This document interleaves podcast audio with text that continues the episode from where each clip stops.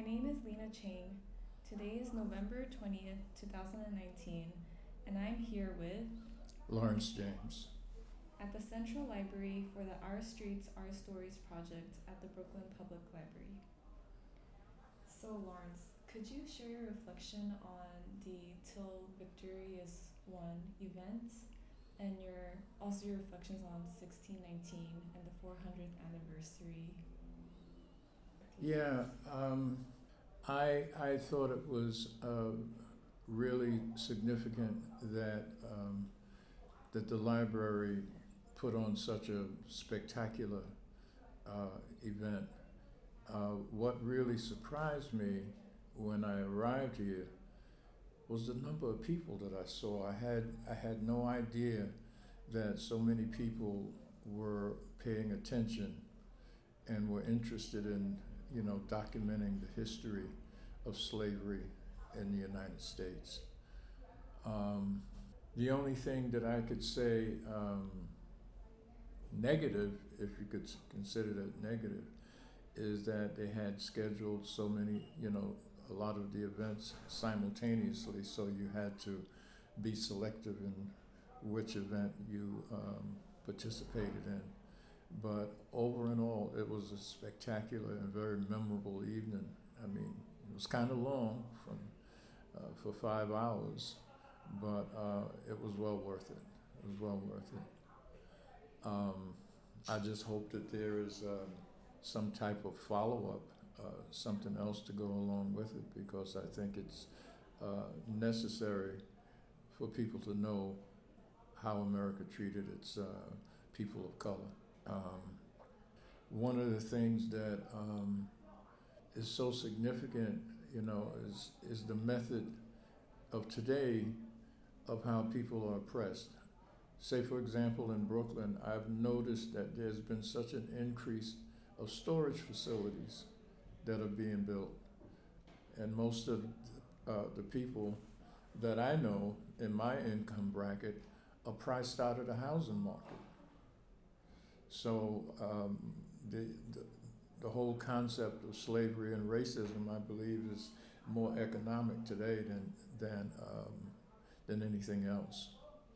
So it's it's it's still happening. It's just in a different form. Um, I can remember years ago the pitiful case of Emmett Till. This young boy that came from Chicago and in the South, and he was accused of uh, flirting with a white woman, and he was murdered.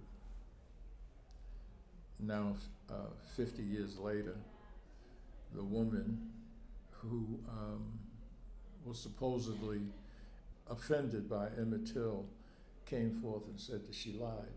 So um, that's just one incident.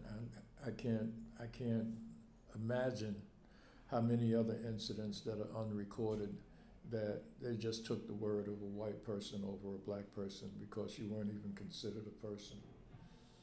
You know, um, I think back of um, Tulsa, Oklahoma, when they had um, what they call the Black Wall Street, when so many uh, people of color had um, their economic freedom and they acquired property, they acquired wealth to the point where white people felt threatened and they burnt down the whole town.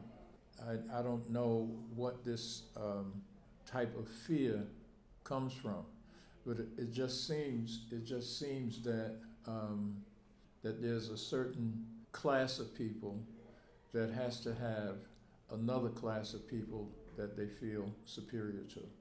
And it seems like that's the whole foundation of racism, all of this division. Um, wants to, somebody has to feel superior to the other person. And, you know, when, when I look at it, I think everybody wants the same thing. No matter what your color or ethnicity is, everybody wants to be able to provide for their family. Everybody wants love. Everybody wants to be independent, to uh, have some kind of um, freedom of choice. uh, whether it be religion or, or, or occupation or where you live. Uh, it's just basic human rights. But um, for some reason, it seems that the people that um, assumed power are feel threatened by the black population. So I think you um, kind of touched upon it um, later on, but what would your personal view or idea of utopia and revolution would be? I would like to see um, where there is no um, stereotypes, that um, a person has a judgment of me based on some kind of false information. I don't want to be treated any different or better than anyone else. I want to be treated based on my merits. I don't want to be given anything, but I just want an opportunity, an equal opportunity like everybody else. My idea of, of a utopia would be a police force that respects the people that they are trying to protect, and it's not um, an aggressive police force. It's not a, a, a police force that that feels that a certain percentage of the population are automatically going to be deemed as criminals. Oh, well, they're they're black or brown or Latino, so they're more likely to commit a crime than anybody else. I believe that's false. And I would like to see, um, you know, uh, equal opportunity for housing, places to live. For example, you see examples on the TV of people living in these housing projects, ceilings collapsing, elevators that don't work, pipes broken, and so forth. And these are, these are uh, uh, buildings that are controlled by the city, and they just seem to neglect them. I believe because of the people that live there.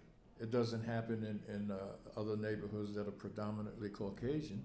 So, um, yeah, I, I, um, I would just like to see some equality in action rather than just paying lip service to it. Well, thank you so much for sharing your story tonight. Thank you.